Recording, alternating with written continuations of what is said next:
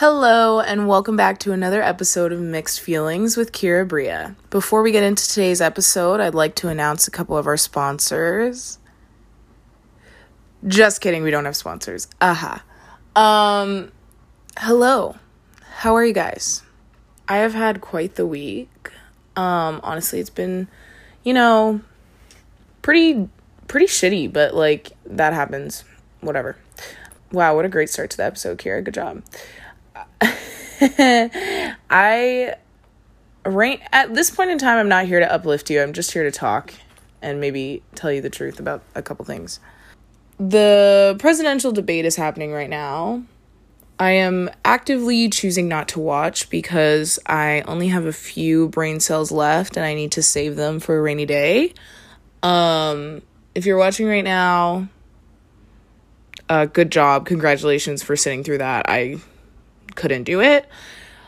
I also live in Canada now, so I'm just I just need I just need a break. I lived in the US for the past 4 years, like I need I need a, some time off.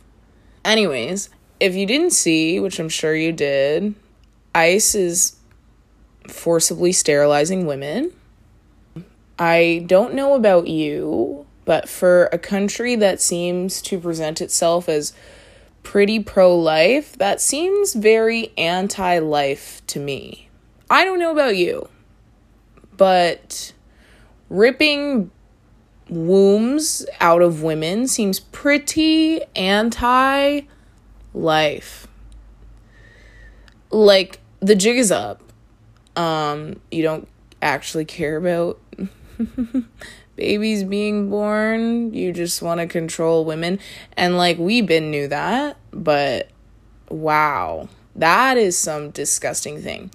And what that made me think of is this whole underlying narrative of eugenics that the US has actually had for pretty much ever, but nobody seems to really talk about a lot of the time. Um, if you don't know what eugenics is, it's basically like trying to control a population by, you know, whether it be making women sterile or honestly, let me read the direct definition because, you know. Eugenics is the practice or advocacy of improving the human species by selectively mating people with specific desirable hereditary traits. It aims to reduce human suffering by quote unquote breeding out disease, disabilities, and so called undesirable characteristics from the human population.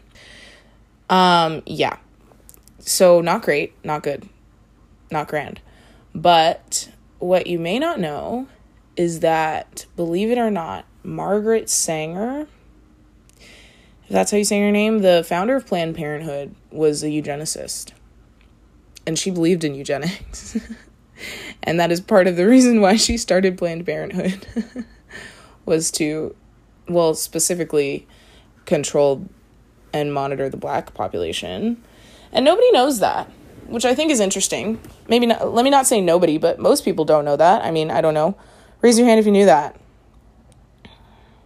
I don't see any hands up mostly because i'm in my room by myself. Anyway it's interesting it's interesting what history covers up. And you know, to be fair, like I from what I can tell, Planned Parenthood seems cool now. Like seems like they do good things, they do good work.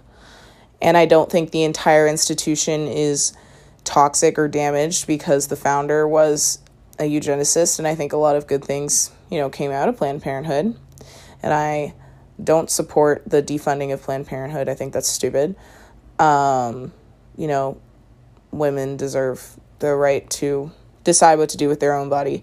I just I just think it's interesting that we've chosen to cover up the fact that the founder of Planned Parenthood wanted to make it so that black women couldn't have babies.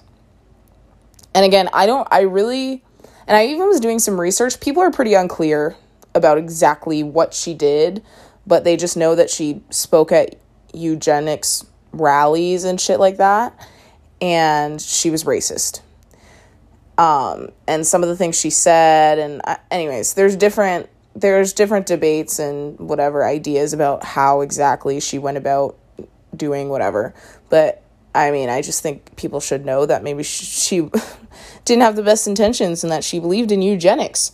She started Planned Parenthood and she believed in eugenics. That's a big deal. and nobody knows that. But um and I think people don't really know just the history of eugenics in the US, like just so many and, and it happened at different times with different marginalized people of color. Like I just remember my first year of university, I took a women and gender studies class and it really did change my life. And I was honestly, I was like a little baby at that time and I was so afraid to even raise my hand to speak or say my opinion in that room. But looking back on it now, I kind of wish I could take it again now because I feel like I have more of a voice now, but such is life. But um yeah, I remember she was drawing a timeline between the like evolution of birth control and eugenics in the United States and the way it lined up was nuts. Like she she she was like this year um the US government comes onto a ship full of Japanese people and sterilizes all the women without their consent. She's like the first plan and this year the first planned parenthood opens in the US or like just it was just like crazy the way it lined up. But yeah, eugenics is not new. And ICE sterilizing women without their consent. That is the craziest thing. Like, that is to rip a womb out of a woman. There's a special place in hell. There's a special place in hell for people who rip women of their reproductive abilities. Like, uh, oh my God. Oh my God. Disgusting demons. Anyway, Ruth Bader Ginsburg died, and so did my hope for America. Um, well, honestly, my hope for America has been dead for quite some time. Um, and it was just funny seeing the tweets on Twitter like, if the entire fate of women's rights in the US rested upon a sick old woman, then maybe we're not in the best state. And maybe our country needs a new system. Which is like facts.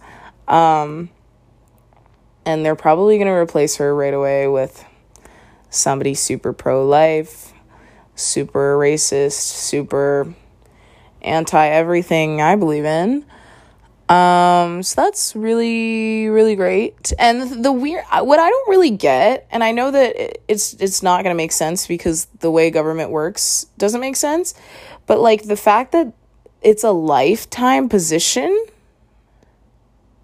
that makes no sense to me because if a president elects someone to be in a position for the rest of their life?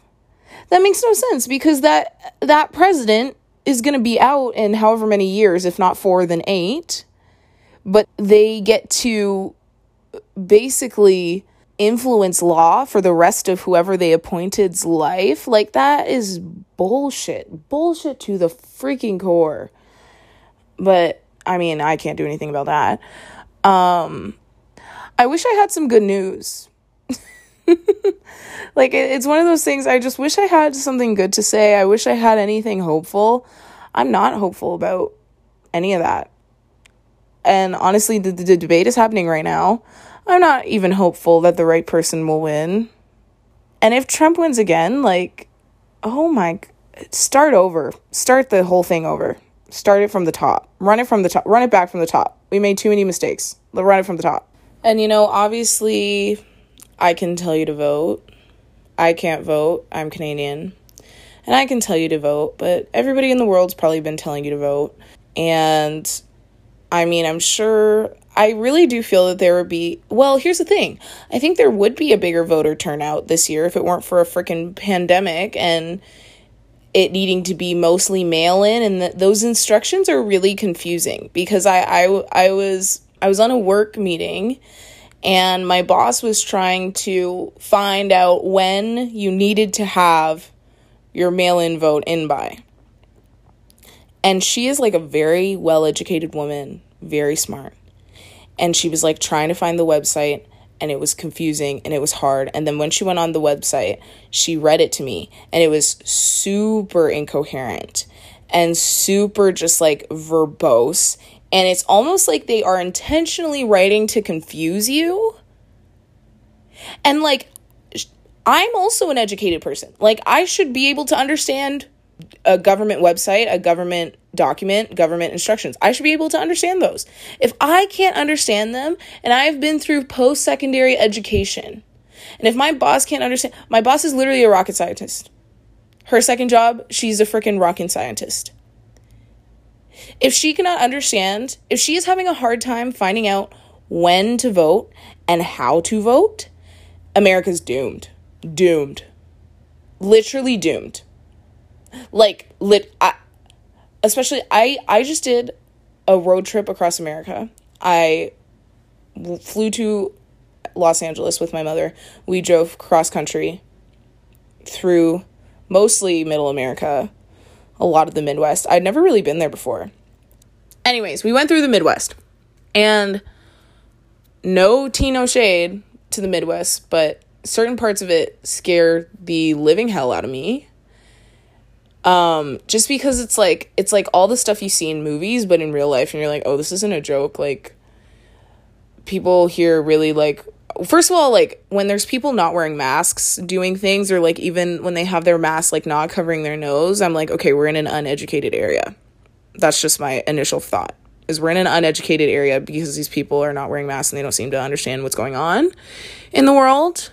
Which to me, one plus one equals two. You're uneducated, and like we were driving past places. I remember I really, really had to pee and we had to exit and we also wanted to get some food and i was like on yelp and i was like oh this place has five stars and like a couple good ratings.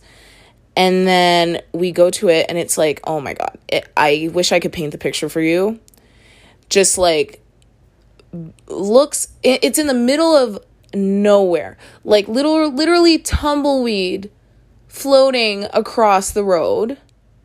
There is a single pump gas station beside it this place is run down. And then across the street, there's people walking into this different restaurant without masks, like going inside without masks. Nobody seems to give a singular fuck. There is a school there, this tiny, tiny little school. And I, I was like, are, are they like actually legally allowed to educate people here? Because that's scary. Like, if people are getting their education here, I'm scared. It became very clear, especially because we, we drove through Utah. Utah is like rich racist people. And then some of the other places we were in in the Midwest, it was very clear these are poor racist people, poor, uneducated people.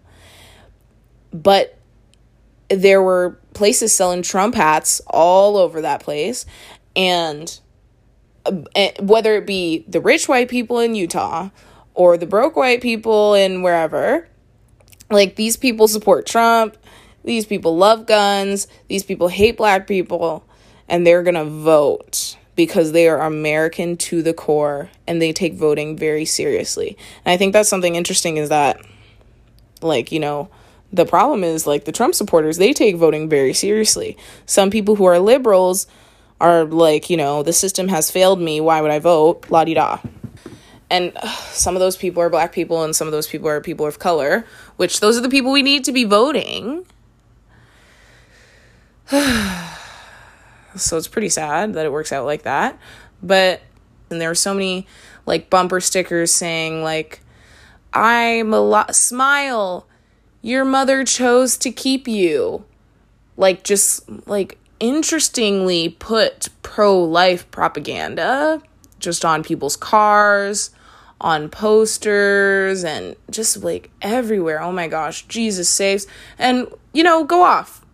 If Jesus saved you, go off. But the it's the it's the pro life stuff and the the Trump stuff that, you know, really got me. And I'm scared that children are being educated in those those towns. But anyway. And then I've also been seeing on Twitter a lot of people of color, and they're usually actually not black, but then like referencing black people as if like we're all, you know, we're all in this together or whatever. Um, and they're saying things like, I hate when white people come on here saying that everybody needs to vote, like us people of color have been done dirty and the system has failed us, so why would we continue to support the system? Um, don't come on here and tell black people what to, an Asian people a- Asian person would say this or a Latino person would say this. Don't come on here and tell black people what to do like you blah blah blah blah blah. Don't speak for black people. That's not any better. um that's what we're not to do is speak for a race that we're not. But um I completely disagree with that entire sentiment because like yes, the system has failed us but when something like okay, so it failed you. What are you to do? You're to you're to give up and not vote and pretend that that's not to affect you because it's to affect you either way. And not voting is a vote for Trump. So instead of voting, you're to not do anything but give your vote to Trump, basically lack of action is not going to get you anywhere. And it's also, I think, I don't know if it comes from this interesting sentiment of like, if we can, like, okay, at the end of the day, you can't escape government, you can't escape politics, especially as a black person or a person of color. What makes you think you can escape politics? We have targets on our backs. Who made you think you can escape? you can't you can't. You cannot escape politics and you cannot escape government. So why not use your voice to try and make it a little bit better? And the thing is even and then people have the argument well biden's not going to do anything biden's not going to change anything. Maybe so but you know you know the reverse. You know what trump's going to do. And you know that it's as bad as it gets. So at the very least pick the lesser of two evils. I think it's obvious. You don't even have to confront your racism or internalized sexism this time. It's two white men. Pick the less bad one. I don't really think, I don't see why it's that hard. Americans will really delude themselves any which way to try and do the most nonsensical thing. You guys are getting pretty creative. But, like, the thing is, if you don't vote, and Trump wins, like you're gonna complain. you're gonna be like, Trump does this, Trump does blah, blah, blah, blah. I don't want to hear it if you didn't vote. I don't I don't want to hear it. I don't want to hear about the system has failed you when you're only or one of the only ways that you can help change the system, you gave up. You gave it up to Trump. So don't freaking complain and don't talk about the system this, the system. Do you understand? The system didn't want you to vote. The system didn't want black people to vote. The system didn't want women to vote. And women and black people had to fight to get the vote. And it is so disrespectful for people to pretend that not voting is like a cool, hip, progressive thing to do. Like, fuck the system. You can say fuck the system. The system is all around you, the system is in your oxygen. And that's the other thing that I actually don't like at all. And I know that when white people do this, like they mean it well. They mean well. To say, like, you know, this isn't a political issue when they're, they're talking about black people or they're talking about BLM or whatever. They're talking, they're saying, BLM isn't a political issue, it's a human rights issue. And I find that to be very ignorant and simplistic because let's let's take a look at government for a second. Let's take a look about, at how government functions. Government is a system of power that uses the citizens as a pawn in their game. It's always been like that. There's never been a time when it hasn't been like that. Politics has always been that. Politics has always been using people's beliefs against them or using people's hatred of other people against them or using people's hatred of women against them, using people's religion against other people, finding ways to use people as pawns in the game. That's what politics is. What do you think politics is? People act like politics is neutral innately. And I'm like, no, pol- politics was meant to do this. This is super political. This is all it is. This is all it is. Using your power over other people is all politics is. It's all it ever was. I don't know who we're kidding when we're saying BLM isn't political. Well, if the president of the United States sees black people rioting and calls them thugs, that tells me that that party is racist and doesn't uh, respect my existence or my right to live. So saying that I deserve to live is pretty fucking political then, isn't it? You have to we have to be real. Why I just uh, it really baffles me at this point in time after all the shit we've been through in 2020, we're still not being real with ourselves. We're pretending that things aren't political and we're pretending we can escape politics. Honey, no. Honey, if there's anything we've learned, come on. We need to wake up a little bit. What's what's so funny is that I feel that most of the people that listen to my stuff or watch my stuff like you guys get it I'm pretty sure because some a lot of you guys are my friends or people I know and we're a, a rather woke quote unquote woke group of people. And like what I'm saying is for the most part like y'all aren't really the ones that need to hear this and you guys already have thought these things.